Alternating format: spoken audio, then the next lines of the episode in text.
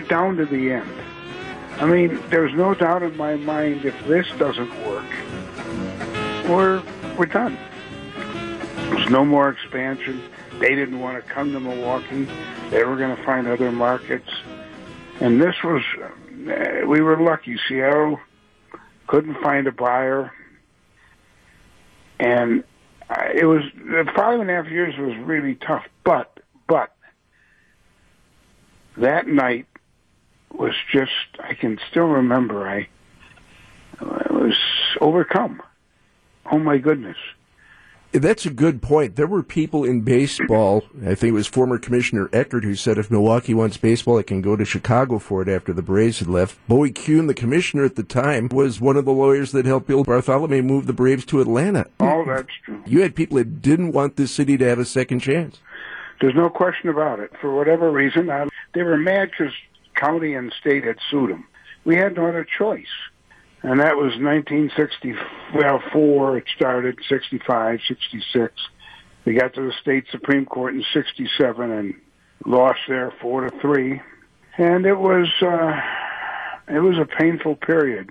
Yeah, you were paying for the sins of others. I mean, there were a lot of bad, nasty things that were said both ways, but uh, some out of Milwaukee, too, from some politicians at the time. You, Right. c- you can almost understand why Major League Baseball was like, oh, yeah, well, to hell with you. You're, you're not getting a team if, if that's your attitude about us. Well, that's true. They, there's no question. They would do everything they can to keep the team out. Now, once we got it, it was different. Bowie became a great friend, and and uh, I think, in a certain sense, there were some people who fought us, but knew it was wrong. And so, once we got in, I would say this: not only did the anger disappear, but they couldn't have been more friendly. that was a bad team you inherited from Seattle. No, they were bad. We were we were an expansion team. In those days, expansion was a painful process for everybody. I think uh, underestimated was the anger towards baseball by the Milwaukee fans, and they were right. They were right to have anger. Yeah, what were the fans angry about? They because their team had taken away from them. They were bitter, and the way it went, the way it was said, they were angry, Gene, angry. At the end of that 1970 season, year one is in the books, final out is made. What did you know then that you didn't know on opening day that April? Uh, that we had a front office that needed a complete restructuring. We had inherited from Seattle, and I knew then that if we were going to do the things that I wanted to do, we we weren't going to do it with this group. So you made the purge in the off season. Yes, Took some time for your team to get some traction, but it worked out in the end. By the end of the 70s, you had a powerhouse.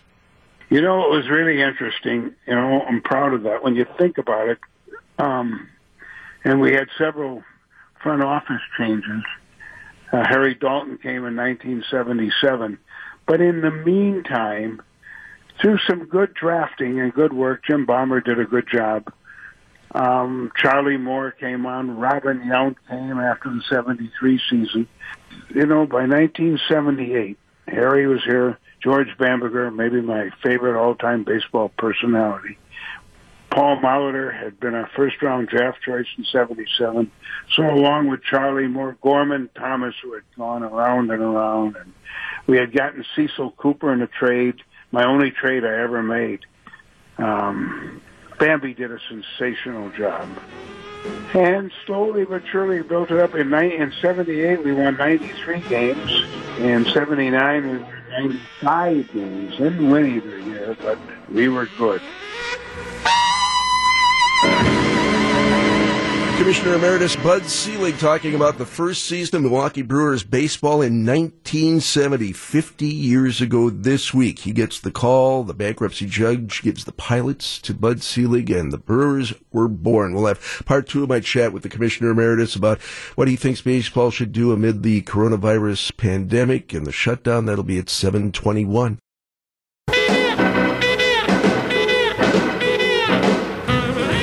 There is no template for what baseball is going through right now. It's been through world wars, job actions, strikes, you name it. There's never been a pandemic that baseball has had to deal with.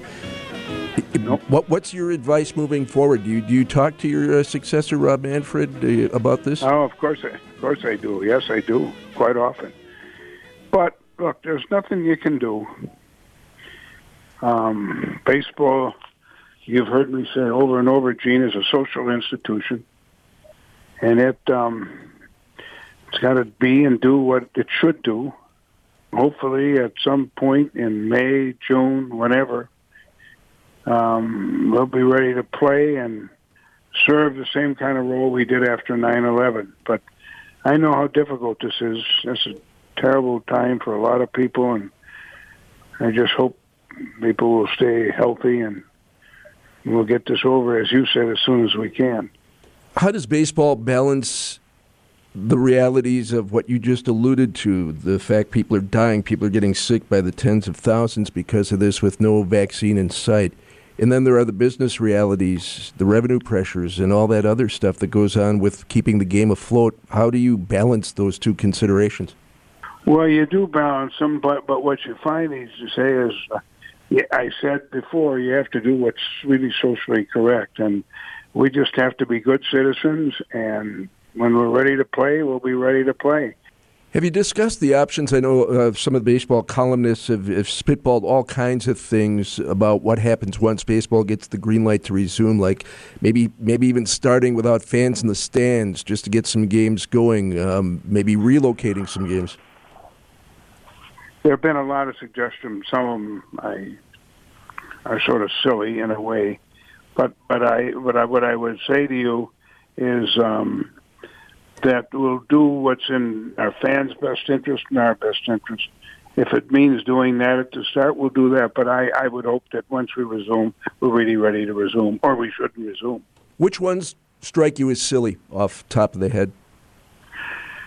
Um, well, I don't know. You know, um, I just I've heard a lot of suggestions. I haven't paid a lot of attention.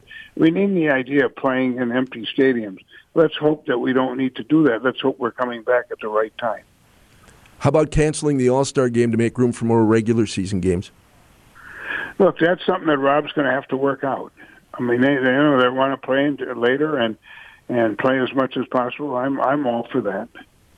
And how about a non-traditional postseason, maybe an expanded tournament or something like that? Do you think that should be in play? Gee, I'm going to let them work all that out. They got a million ideas, and um, and I certainly will talk to them about it. But you know, time will tell.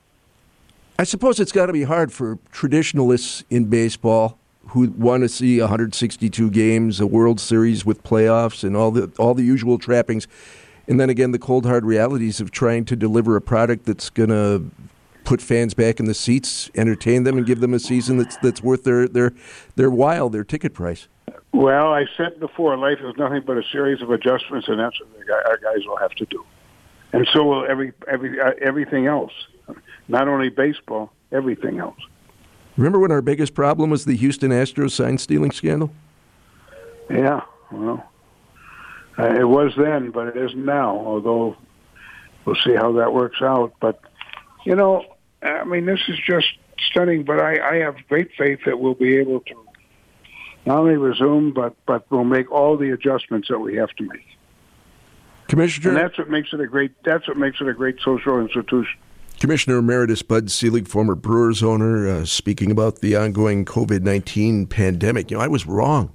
Baseball has had to deal with pandemics before. Spanish flu, 1918. Oh, sure. Just did a quick search. The season went on. There was a lot of consternation about whether or not it should continue.